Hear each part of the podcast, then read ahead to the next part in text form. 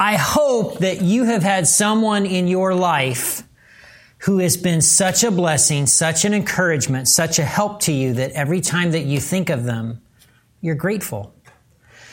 For me, one of those people was Grandma Vi.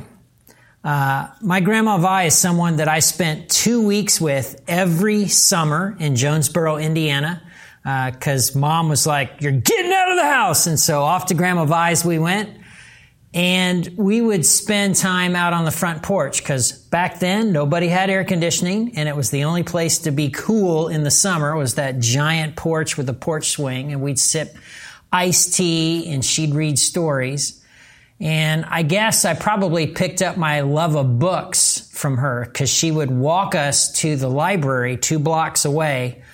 And at the time, Grandma Vanderpool, Grandma Vi, uh, she was maybe 90 pounds soaking wet and she needed a walker or a wheelchair to get around. So she would manhandle this walker and two rambunctious boys for two whole blocks in the summer heat just so we could have books to read while we were at her house. Anytime I think of Grandma Vi, I'm grateful.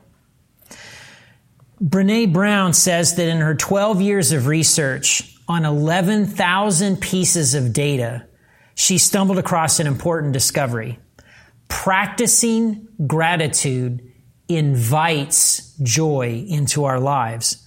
The key word there is practicing. Practicing gratitude. Now you would think that joy leads to gratefulness, that happy, joyous people are just grateful. But that's not what our research showed. And that's not how it works. In fact, it's the other way around. It's the way one Jesuit priest famously put it it's not joy that makes us grateful, it's gratitude that makes us joyful. It's the only way to make sense of the Apostle Paul's life and his letter to the Philippians. Joy is one of the big themes of the letter to the Philippians. And I think that's ironic because this letter is written from prison. And at its core, this letter is a thank you note that Paul is writing to his brothers and sisters, his tribe family of the church of Philippi as a way to say, Hey, thank you. Thank you for sending me Epaphroditus and sending along money while I was in prison.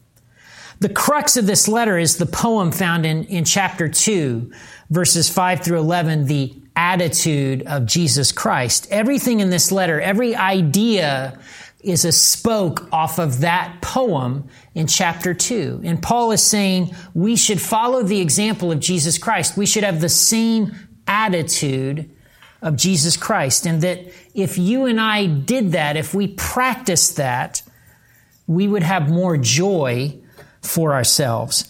In the opening sentences of this letter, that's made clear. Philippians chapter 1, verses 1 through 4. This letter is from Paul and Timothy, slaves of Jesus Christ. I'm writing to all God's holy people in Philippi who belong to Christ Jesus, including the elders and deacons. May God our Father and the Lord Jesus Christ give you grace and peace. And then the kicker. Every time I think of you, I give thanks to my God. And whenever I pray, I make my requests for all of you with joy. Every time I think of you, I give thanks to my God and whenever I pray, I make my request for all of you with joy. The Philippians were a grandma Vi for the apostle Paul. Just thinking about the Philippians prompted Paul to have thoughts and feelings of gratitude. Why? Well, if you go back to Acts chapter 16, there's Lydia who sold purple cloth and who was the first convert from Philippi. And then there was the jailer who, after the earthquake, when Paul and Silas didn't run, he had Paul and Silas in his home and had the whole household there. And he said, you know what? All of us, we're going to follow Jesus Christ. And so that early set of experiences, common shared experiences, were something that fueled Paul's connection and fondness for his brothers and sisters in Philippi. But it was more than that. At the end of this letter in Philippians chapter 4, verses 15 and 16, he tells us something important.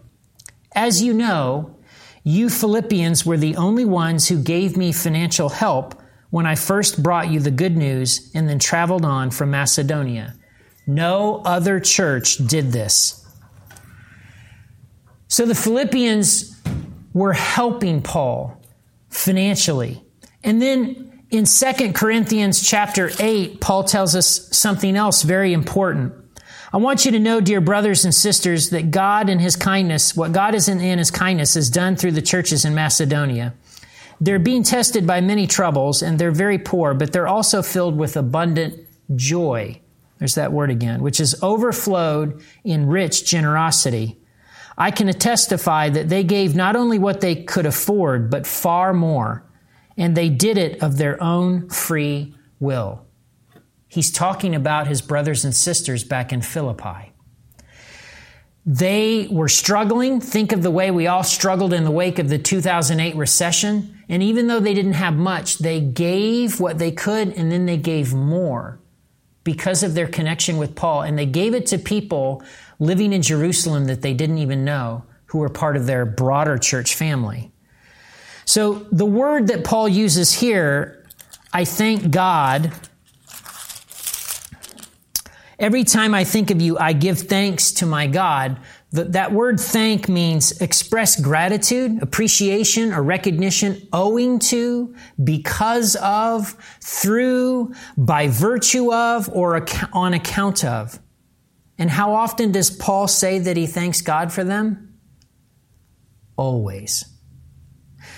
Even though Paul is far away in prison and separated from them, the Philippians are still on his heart and mind.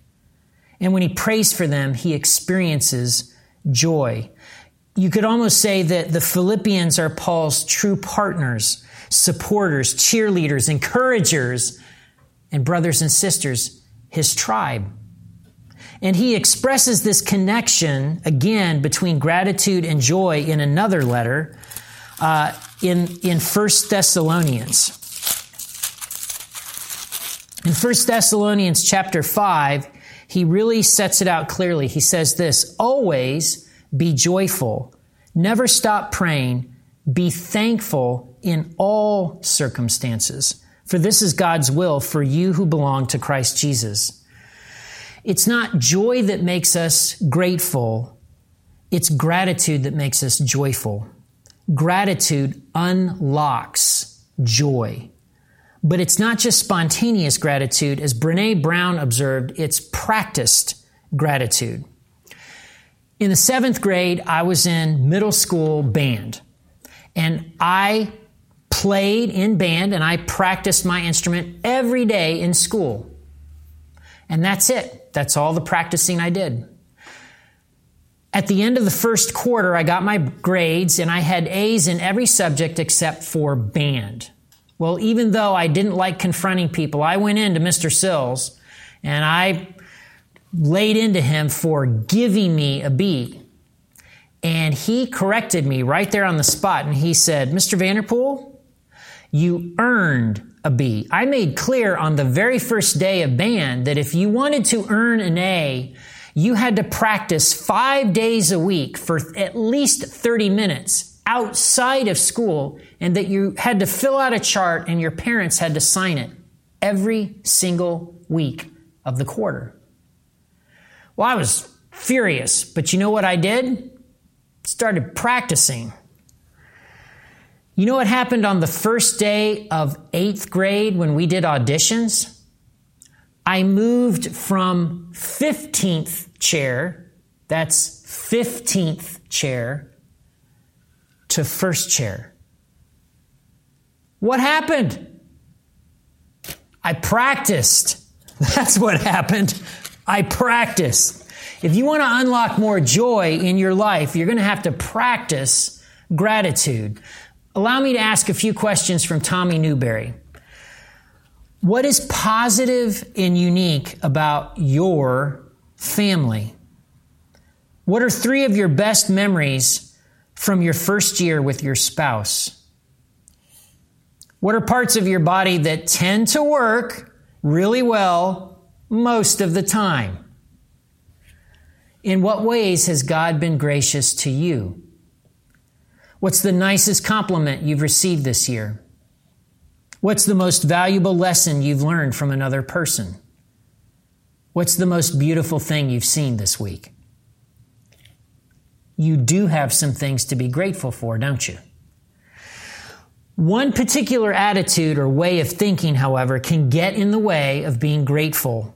And that attitude is the attitude of entitlement, which is best expressed with the phrase, I deserve. Let me just talk about me for a minute. I'm your pastor. I work really hard. I don't yet earn a full time wage. I could say things to my, myself like, I deserve more money. I deserve time off. I deserve a secretary because my pastor friend down the street, she has a secretary to write down all her sermons, and on and on. All those things might very well be true, but as soon as I start thinking that way and expressing those thoughts, my joy evaporates Poof, it's gone. Beware of an attitude of entitlement. It's going to prevent you from being grateful. And when you're not grateful, you're going to have a hard time experiencing joy. Watch out for that. So, how can you practice gratitude? I'm going to give you several things that you can do this week. First of all, every single day, write down what you're grateful for every single day, write it down. What am I thankful for right now? And write it down. It can be in a journal, it can be on your mirror, it can be on a post it note, it doesn't matter, but the act of writing it down solidifies it in your mind. It's really important. And if you email me today, of all the people who email me today, I'll draw a name out of a hat and I'll give that person the very journal that I use that has this prompt that's part of its daily reflection. What am I thankful for right now? That's the first thing you could do. The second thing is something that Brene Brown does with her family. She says, at our dinner table, each family member takes a turn and says something they're thankful for. She reports two things. One, when they first started doing this as a family, she thought that her kids were basically going to turn on her and say, Mom, you're just doing another social experiment on us. But she said the second thing that happened is it gave her and her husband a view into her kids' lives, a window into what was going on in their hearts and minds. When one of the kids said, Well, I'm really grateful that the wall between me and my brother's room is really thick, that said something. And then when a, when one of their kids' friends' mother died and they every day that week said, I'm really grateful my parents are healthy. It told them something about what was going on in their kids' lives.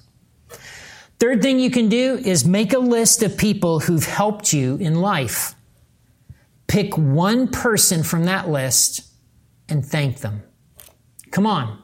You aren't where you are today because you pulled yourself up from by your bootstraps and did it all by yourself. There were people along the way who helped you, who believed in you. Pick one of them and turn around and say thank you. It isn't joy that makes us grateful. It's gratitude that makes us joyful. Gratitude unlocks joy in your life. It might take a little practice, but I promise it's worth it.